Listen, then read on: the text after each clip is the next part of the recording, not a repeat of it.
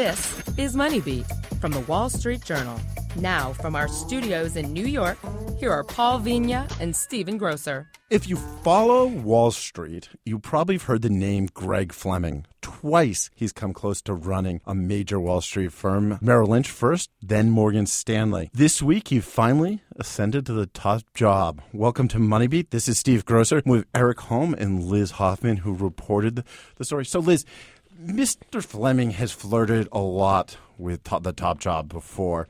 This week, the Rockefeller and Company named him CEO. That's the family office of, uh, you know, John D. the old 19th century oil baron John D. Rockefeller.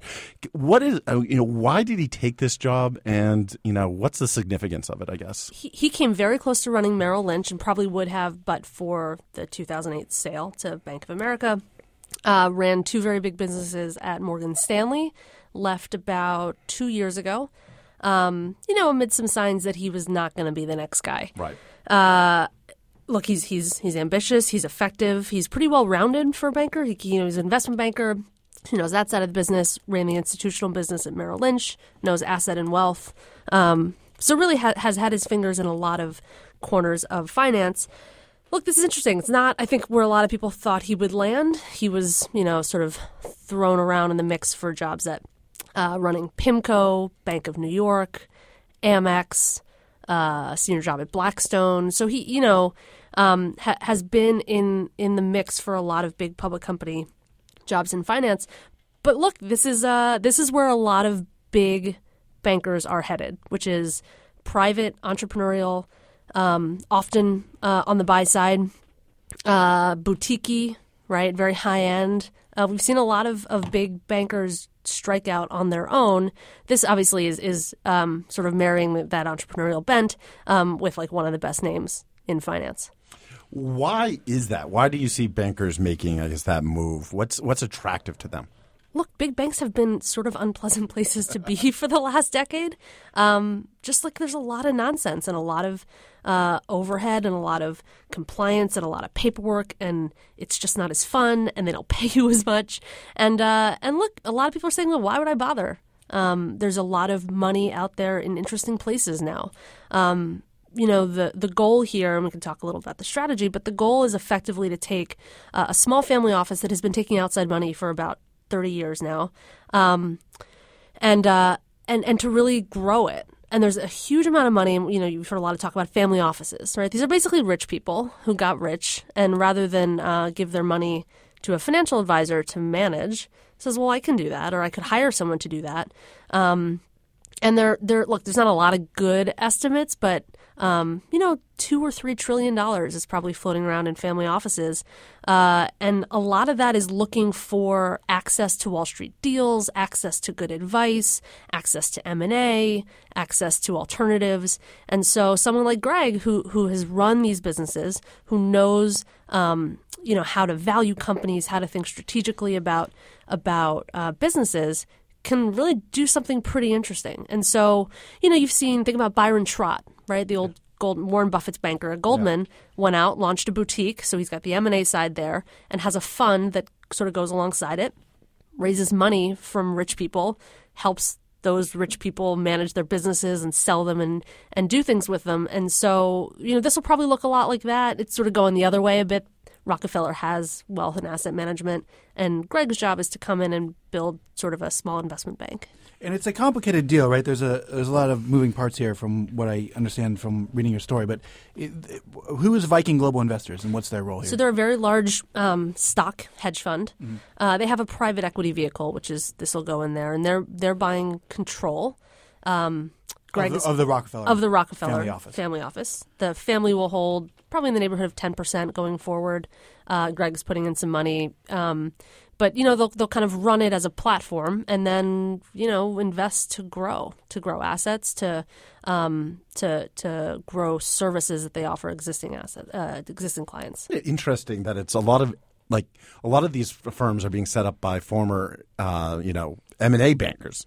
Um, you think of them as sort of doing big corporate deals, but you forget they're oftentimes advising um, you know, very wealthy clients on those deals, and that translates very well into this business, right? Right. I mean, look, rich people mostly got rich by building and selling companies. Yeah. And so there's a really good interplay at a lot of the big firms, including Morgan Stanley, Goldman, JP Morgan, have a have a pretty good nexus between their advisory businesses, their investment banks, and their wealth management. So it goes both ways. Whereas, you know, here you're going to have to build it a bit, but imagine, you know, a, a, a, a a business owner sells a company, all of a sudden he's sitting on this pot of money. What should he do with it?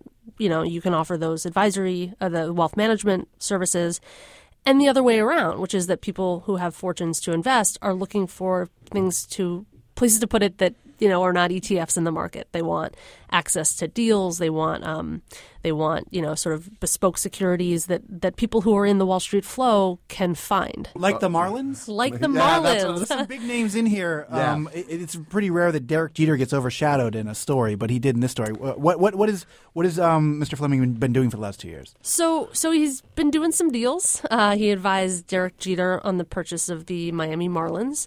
Um, the the uh, they won a World Series. They won two World Series. Long time ago. I forget about that. you know, he he advised uh, Anthony Scaramucci on the, the sale of, of his hedge fund, um, which is a bit of a To thorny Chinese deal to the buyers, yeah. Chinese, bit of a sticky sticky deal. You know, but is is very close to uh, the the Canadian billionaire family, the Desmarais. So I mean, there, there's some interesting client uh, relationships that he's kept. He, he you know he's a, an investment banker to financial firms back in the day. Came up doing um, deals for asset managers uh, and pulled off perhaps the best deal of all time, which was convincing Bank of America to, to pay a lot of money for Merrill at a very tough time. Very tough time. Very tough time. Was that September billion of 2008? It was September yeah, of that was, a, 2008. that was a rough month. It was the weekend that uh, September 15th. I think that the- printed so that was just Yeah. before AIG bailout, if I remember correctly. I think the Wall Street Journal re- referred to it, although it hasn't really held up. But the weekend that Wall Street died. Uh, it is certainly the weekend that, that Merrill got got Yes. uh, a very large valuation. Uh, and and look, Greg was right at the middle of that. So um, he's very good at valuing companies, has a lot of connections, and uh, you know, there's a t- uh, there was a time where you'd say, well, yes, you'll take that in- to another public company, and, and we'll sort of land somewhere big and platformy, and um, you know, the the trend now is is say, well, why would I bother with that? And we think that you know the riches are in running large public companies, but um, you know, th- there's a lot of of financial incentives in sort of the the private boutique space. What- And so, what? What? How did he do it, Morgan Stanley? I just want to sort of give, you know, for the people who might not know who he is, a little bit more of the context of because he had a pretty decent sized career. Yeah, he joined in 2009, right after you know Merrill got sold, and he had worked with the CEO of Morgan Stanley, James Gorman, back at, at Merrill. So he came in to run um, uh, to help run asset and wealth management, which had a couple of different iterations. But on his watch, you know, wealth management they had been integrating uh, in a couple of pieces the purchase of Smith Barney, which is a huge deal for them, um, and you know that got integrated very well.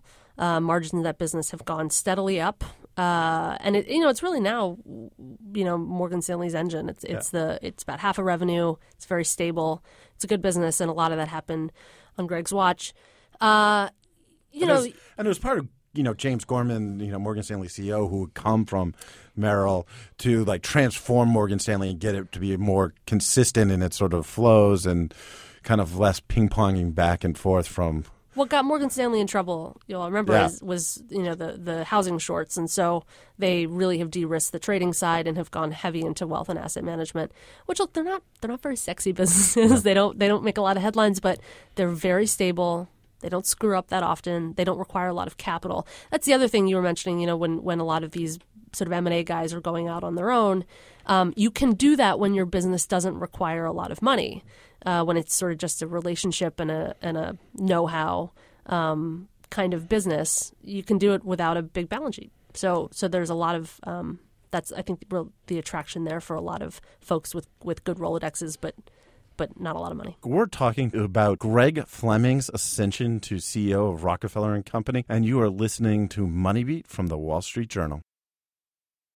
This message comes from Viking, committed to exploring the world in comfort. Journey through the heart of Europe on an elegant Viking longship with thoughtful service, destination focused dining, and cultural enrichment on board and on shore. And every Viking voyage is all inclusive, with no children and no casinos. Discover more at Viking.com. For more insights, enable the Wall Street Journal skill on any device with Amazon Alexa. Get all of our podcasts, as well as the latest news and market updates. The Wall Street Journal. Listen ambitiously. This is MoneyBeat from the Wall Street Journal. Now, from our studios in New York, here are Paul Vigna and Stephen Grocer.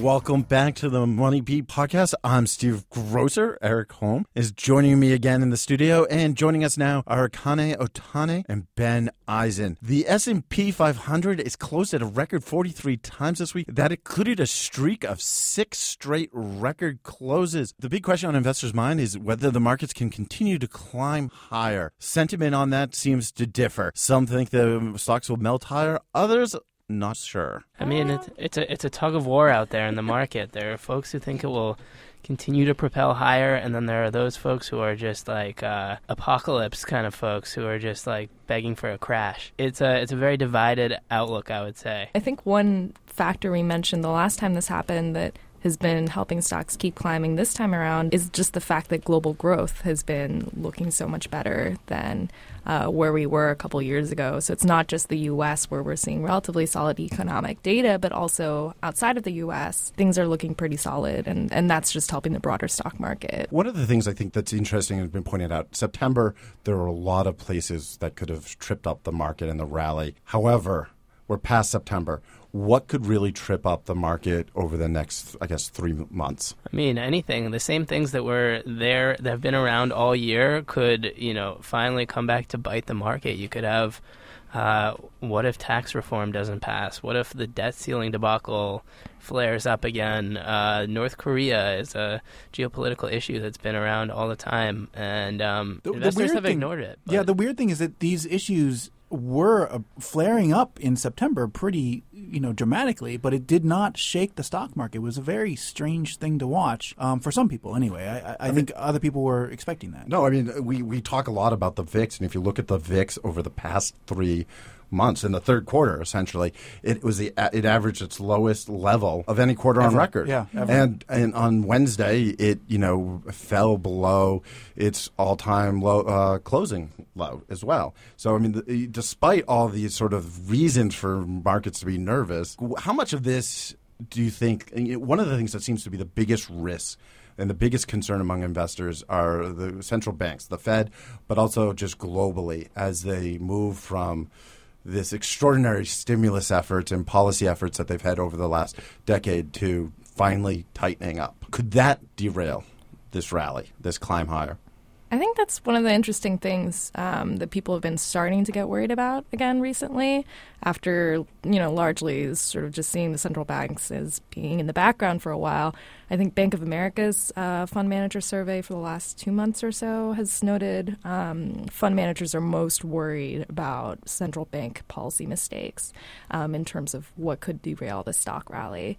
Um, and I think that's telling. I mean, we're at this point where I think Bank of England, um, here in the U.S., the Fed, and I think the Bank of Canada are all um, positioned to start tightening. Um, and the question is if they move too aggressively, you know, could that derail the stock market. Um, obviously, uh, especially with the Fed, it's hard to tell because what they're doing with unwinding their balance sheet is uh, really unprecedented. So um, I think that's the big question that remains. And also with rate hikes, you now have the market with 70, you know, betting, like basically the Fed fund futures are at 70%. They expect a rate hike in December. Um, do you th- it, it, seems like it, a rate hike's already baked in. Like that's not too much of a concern on the market's mind which was a quick reversal, by the way. Yes. I should point out. Just a month ago, that people were pretty skeptical that that was going to happen. Yeah, it was. It had fallen well below. I mean, fifty percent. Uh, yeah, yeah. It was um, and then you know, and people were you know harping on inflation, and in fact. The inflation data still doesn't, isn't that strong. we but, only had one good yeah. inflation data point. CPI, and and in fact, the Fed lowered its outlook for mm. inflation. Well, I, I in think this last meeting. Yeah, I think I think that's an interesting point, and I think um, that may be one reason why people in the market haven't gotten too upset about the fact that uh, it, we're now sort of went from pricing in no rate hike to pricing in one rate hike because at the same time the Fed has has lowered its long-term rate outlook, which you know they sort of forecast rates out for the next couple of Right. years, and then they have a longer-term outlook. So on the one hand, they're they're hiking, they're, they plan to hike a little more aggressively than the market expects up front, but then maybe fewer hikes altogether in this cycle. So that was a little bit of one offsetting the other, I think. you know, I doubt one rate hike could really, you know, affect the markets, especially when they're pricing it in. And given that financial conditions are so loose at this point, but it is the pace of rate hikes in the future that seems to be, you know, the thing that the market's most worried about, and the Fed overshooting there. Ben, I, I, you also wrote a little bit um, the people who are worried, how that might be helping the market. So explain that a little bit. Yeah, I mean, it's definitely sort of an interesting market narrative. This idea that that fear of market turbulence is itself keeping the turbulence from happening. That when people are sort of bracing for something catastrophic to happen, that catastrophic thing can't happen because the actions that would lead to it aren't happening. People aren't uh, taking on a lot of leverage, making very risky bets, ignoring mindless risk taking. That, that these are all things that happen when people think the market will just keep going up and there's all this complacency. But we're not really seeing that complacent behavior, and when you don't see that, it's hard to get the sort of resulting uh, backlash. So the fear. This is one market strategist, uh, Jefferies. Uh, has been talking about uh, sort of the fear of instability is itself causing stability, and I mean, there's def- there's definitely many different ways of looking at this, but it, it definitely seems like something that sort of could be happening at this moment in time, where we're sort of looking at all of these things to be afraid of, and yet at the same time, it's not showing up in the market. I mean, definitely when you look at people, uh, like their cash holdings, it's still relatively high. And when you look at, you know, sentiment surveys, there's not this level of exuberance that gets people really worried. You know, the level of bullishness out there isn't anything outrageous. And I think a lot of people take comfort in that, ironically. The other thing, too, and, and this was pointed out by our colleague Chris uh, Dieterich, just about another thing that could propel the market over the final year is just performance chasing. You have a lot of active managers, even though they've had an improved year, still falling short of their benchmarks, and that could force them to, you know, to basically invest in riskier assets in the effort to make it up uh, in the last five, three months of the year, and that. Um, that mindset could help also propel the rally further. Yeah, it's true. It's um, uh, th- th- there are a lot of there's a lot of people who need to meet their benchmarks for sure, and the, and there are signs of risk taking in the market. I think one of them that has been talked about a lot this year is this idea of betting on volatility to fall.